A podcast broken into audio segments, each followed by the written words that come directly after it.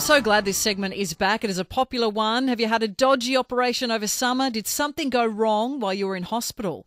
It was only on Friday, in fact, that the Royal Adelaide Hospital lost power for 15 minutes while patients were being operated on. Maybe something similar has happened to you and you're unsure. You want some answers. Well, you're in the right place. We're talking legal matters in our segment today. It is a popular one, and our legal matters segment will be this time every Tuesday. So if you've got a legal question, now is the time to give us a call. 131873 is my number. And as always, we've got a $100 Westfield voucher to give away to the caller who asked the best question in our legal matters segment. And Turner Freeman Lawyers, they do provide a range of specialised legal services, including compensation and negligence law, asbestos litigation, superannuation and disability claims, employment law, wills and estates, property law. They're over legal matters bit large or small. And Sally Gleeson is a partner in the Turner Freeman Sydney office. She specialises in medical negligence litigation and she's here with us in the studio. Sally, hello. Hi, good afternoon. Thank you so much for joining us. We know that there is a big response to this segment, so I'm really pleased that we can continue it into 2020 with a new look show. And it is really good that we can discuss medical negligence because it is one of those fields that people have got lots of questions, and it seems to be a, a com- much more common than you think. Much more common, uh, very complex, and misunderstood often. Um, uh, medical negligence is uh, thought to be one thing when in fact it's a combination of things. Mm. It's a multi tiered area of law it's not enough that someone makes a mistake or a medical professional or a doctor makes a mistake. It's much more involved than that. So, my job as a lawyer is to look at the case, investigate the case, and ascertain whether there's anything I can do for the family. So, the, the instance that I mentioned in the intro about at the Adelaide Hospital where the power going out for 15 minutes, if something went wrong, could that then be basis for a, a, case to be brought forward? Yeah, something went wrong, and what went wrong had an impact on someone on a permanent basis. So it's not enough that something went wrong, um, assuming that the hospital is at fault. What you have to look deeper and dig deeper, and you have to see what impact that has on people and potentially on the patients who are at the hospital. And if it caused someone something that otherwise would have been avoidable, that leaves that person with a permanent disfigurement, scar, injury, then that can be explored. But the mere fact that something went wrong is not in, in itself sufficient. There's got to be more than that. Mm-hmm. So, uh, you know, as, as a lawyer, um, I know it's hard uh, for uh, people who come to me to understand that because it seems obvious something went wrong, and therefore, why am I not entitled to compensation? Why are they not liable? So, as I said, uh, the job of a lawyer, the job of an efficient lawyer, is to dig deeper and do the right thing by the family so as not to lead them up the garden mm. path, so as to explain the law, communicate the law to them, and explain to them precisely what their rights and entitlements are. Which is so good that you're here today to answer some of our calls. John is with us first up on the Central Coast with a good question. John, what do you want to ask Sally? Hey, how are you going? Hi, John. Uh, just got a uh, just got a question about um, seeing a doctor and basically getting given the wrong diagnosis, say about ten weeks earlier and then finding out you've got myeloma. Because basically, my boss, um, that's what happened to him. And he went in there, and the guy said, here's a referral for a chiropractor. And then 10 weeks later, went to another doctor, and he said, oh, I can't keep doing this. And um, yeah, he found myeloma and he was admitted to hospital straight away. It's a very stark, so, different, starkly different diagnosis, isn't it? Yeah. Go to a chiropractor versus you've got cancer the thanks, John, for asking the question. The essence of what I was saying before is really key to that. Um, 10 weeks um, delay in a diagnosis that otherwise should have been made that much earlier. We need to show that had the diagnosis been made earlier, your boss's outcome would have been significantly different. Yep. So it really is very much dependent if he now has received the right treatment and he's on the road to recovery, and really there hasn't been any significant impact on him, then there probably isn't a case. But uh, if we investigate and if we, uh, uh, uh, through our investigations, ascertain that through earlier intervention, he would have been much less worse off than he is now, then there's definitely yeah. something there. So it's really something that I'd need to talk to him about and investigate for sure, because he ended up breaking bones while in hospital as yes. well. Mm. Yes, because and, of it. So. And, the, and of course, the key, Deborah was saying, the key to this is early diagnosis with cancer.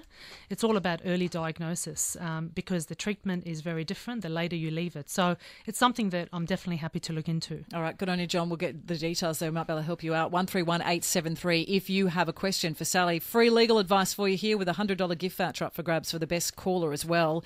Rachel, what's your question for Sally? Hello, Rachel, you there? Rochelle, are you there? Am I saying that incorrectly? Rochelle. Hi, how you going? Hi, My Rochelle. Sorry. Got That's your name all wrong there. right. How are you? Good, good. Good. Um, I had um, I got diagnosed with cancer, um, rectal cancer, and I had my operation, and they put a stoma bag on me. Um, she admitted once the surgery was done that the stoma wasn't a very good um, hole to put the bag on, and there was a lot of trouble with the bag. And anyway, um, they sent me home after it was all complete and taught me the stoma bag and all that. And then um, I was in a lot of pain. So I admitted myself into hospital and said, because it was all down my back and my stomach and it was all red. And the um, I actually had community nurses come out later and they said to me, you need to go by ambulance to the hospital. And I go, what's wrong? And, the, and anyway, she put it up on her account. And so after then, I admitted myself, you know, and they didn't really do anything for that week. And what was they- the upshot, Rochelle? What what actually happened? We've got a number of calls that want, who want to ask questions too, but uh, sorry to rush you. But what was the upshot?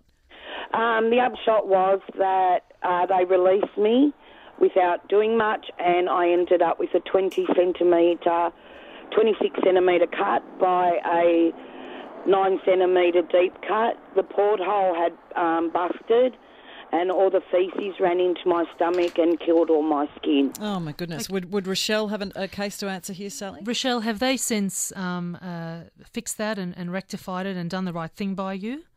Um, the cut is still very, very painful. Uh, she told me to go on, I'll be fine. I wear a nappy every day of my life. Yep. So it does have Um, ongoing impacts. Apparently, I, and I've moved on to a different surgeon, and he told me that I uh, one of my colons is gone, and I didn't even get told that. Okay, Rochelle. So uh, I'm very sorry to hear about what's happened to you. We have to isolate um, uh, what the cancer would have done anyway. The fact that you probably would have needed the stoma from the stoma not being done properly and not the technique of the stoma being put in not being adequate. So I'm, I'm happy to explore that with you further. Uh, but uh, it, we have to isolate what they did wrong to what you would have had to uh, had to have anyway. So it's something that I'm happy to discuss with you further. All right, Rochelle, thank you for the call. This is a good question that we've got from Joe as well in Cabramatta today. Hi, Joe. Hi, Don. How are you? Good. Don, I, I got kicked out of an ambulance chair. You know, the New South Wales ambulance? Mm. They dropped me out of the little chair, and um, my back's been sore ever since. I just want to know what I've got to do about it. When did this happen, Joe? It's Sally here. When did this happen? Oh, about the 20th, darling, last month. okay. Um, so they came to your home? Is that what happened? Yeah, the ambulance come to my house. Okay, because And- you, you called the ambulance or someone called the ambulance? Yeah, no, I called the ambulance because I couldn't breathe. Okay. And how did they And drop you out of the chair? Well, they pushed me from my house to the to the ambulance for the machine to have the ventilator, Yep. and the young guy wouldn't bring it up to the house. So he took me down to the chair, and yeah, he pushed on the grass to pick me right back on the hill. Okay. And Dropped me right out the chair. and um, have you seen your GP about it? Have you had some tests done I've on your seen back? GPs. I've had X-rays done on my back. Yep. Um, there's mild um, protrusion there on the disc, Okay. And I just don't know what to do. Okay, so this is something that we can explore. Um, if uh, I mean, dropping you out of the chair uh, when an ambulance is escorting you to the ambulance is something that um, you know shouldn't really happen. Uh, it's Yeah. preventable. It's avoidable through the exercise Yeah, well, of. because that many times I used to bring the oxygen inside the house, but this time this guy wanted me to go to the ambulance. I understand. So you've got a protrusion on your disc. Um, Yeah. uh, we need to get some reports, and we need to have a look and see what can be done about it. All right, Oh, we'll you get got some. my phone number, yeah? We'll, we'll get it offline, Joe, and uh, we'll put you on hold and, and we'll get your details to Sally and she'll look into that a bit further for you. It is a good question, though, Sally, because it's one of those things that obviously you're seeking medical urgent help. And where does the responsibility lie for those people in the initial stage before you even get to the hospital? That's right. It's a balancing act. So uh, I get a lot of inquiries about this particular thing, um, and people falling out of chairs in hospitals, wheelchairs, people being wheeled to the bathroom in hospitals, or people being told you shouldn't really walk, but asking those people to walk, for example, to the bathroom. so would the hospitals have built into their liability laws Absolutely. coverage of that? Absolutely. And ambulances too. Absolutely. The moment you're under the uh, uh, care of a medical professional professional, whether that be a public hospital, private, a private doctor, um, then they have a, a, duty and obligation to take care of you, and they've got to uphold a certain standard of care. And if they hurt you in circumstances where they should have done more, then that's obviously covered by their insurance. Okay, you might have a question for Sally. Give us a call now, one three one eight seven three. This is a popular segment; it always runs out of time. It's great to have Legal Matters back for 2020, and we'll take more of your calls right after this.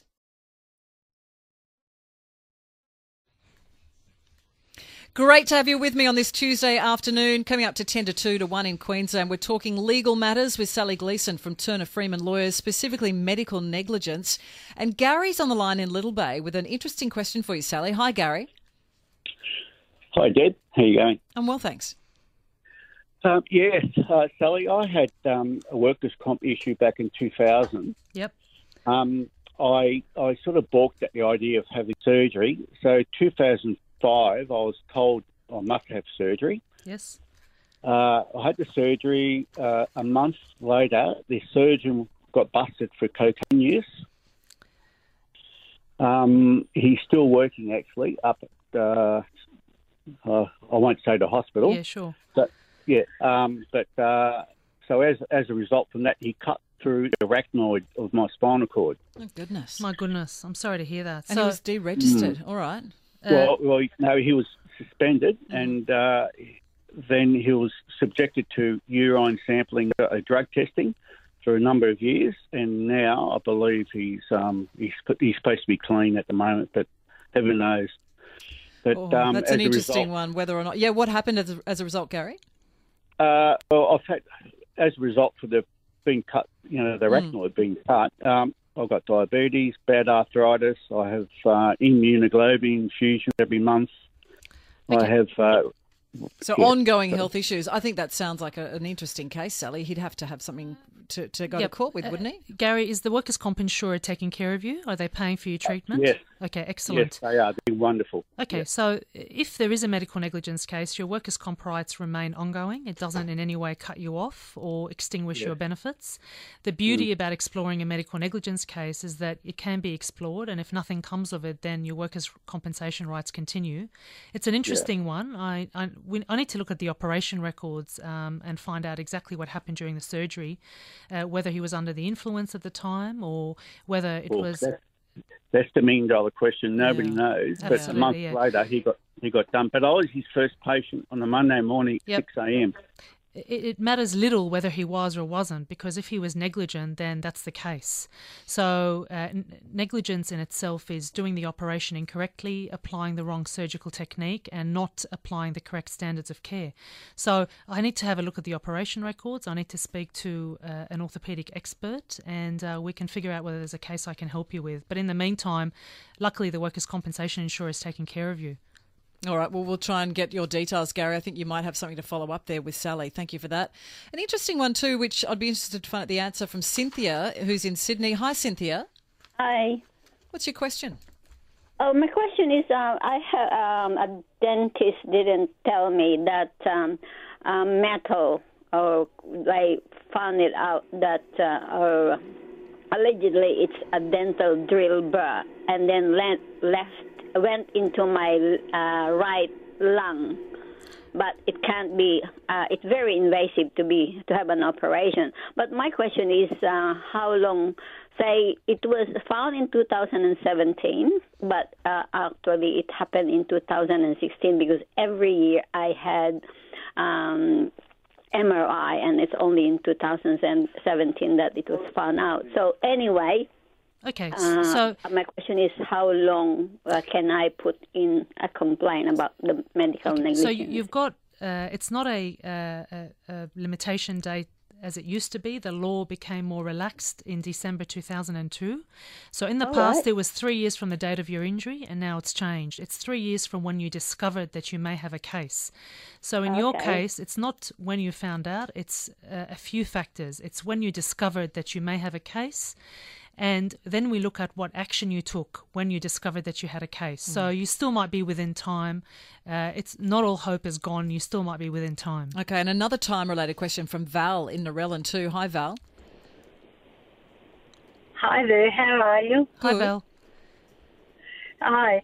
Um, I had an accident. I fell down one stair in my home at um, December 07 and went to, got the ambulance, went to hospital. They x-rayed it. They told me I had a bad sprain and sent me home with tablets. It wrapped it up, sent me home with tablets and I was in so much pain. We went back again. That was on the Saturday. Went back again on the Sunday in another ambulance. They x-rayed it again, told me again it was a bad sprain. The doctor looked at it, said just go to your local GP on the Monday. Well, on the Monday I was in excruciating pain, so I worked for a doctor, a specialist. So I went to another specialist that I knew in the same hospital, who was an orthopaedic chap and he did an MRI on it, and I'd smashed my heel bone and put the leg bone through it. Oh my goodness, and it was he, broken. He then. was astounded. Yeah, yeah. Yeah, He- a prime example of missing a diagnosis. So, uh, So if that happened back in 2007, is she still got a time frame to be able to make a yeah, I make mean, a case? when did you when did you um, find out, um, Val, that uh, someone might have made a mistake? Did you know immediately back in 2007 that they missed it, and did it occur to you that they missed it? Yeah, yeah, Yeah, but okay. I was in, I was just on painkillers and Yeah. that much pain for you know six months. Yep. I, Yeah, so she did know. So, so th- that's a prime example of why, even if you're not sure, you should speak to a lawyer. It's really, really important. It happened, you know, almost 13 years ago, 12 years ago. And unfortunately, the law's not on your side. You might be out of time. But that's a prime example where, even if you're not sure, even if you have no idea, just ring someone and have a chat. yeah. All right. Have we got a Have you got a winner that you could pick from our calls today? what do you think? Putting on the spot there, Sally. We've got our Uh, one hundred dollar Westfield voucher to give away to the caller. Uh, well, I think John. All right. That's who I'd prefer. okay, we'll give that to John. We'll get John's details, and uh, and that was the question about the cancer. Yes. his boss had been told he's got cancer. and Very was sent to a yeah. chiropractor. Yep. Initially, and then found out that the diagnosis was much worse. Yeah. Thank you for coming in, Sally. And you, again, Deborah. we, we did run out of time. I predicted we would, but um, if you do want to readdress this, we will be doing it every Tuesday with Turner Freeman Lawyers. Your free legal advice, and we'll talk with Sally again soon with regards to medical negligence specifically. Thank you. Bye. Thank you so much. Sally Gleeson there from Turner Freeman Lawyers. And they do really take up your cases for you. If you want to get in, in touch with Sally or any of the other lawyers, Turner Freeman, 1343 63. And you can visit turnerfreeman.com.au for all of your legal advice.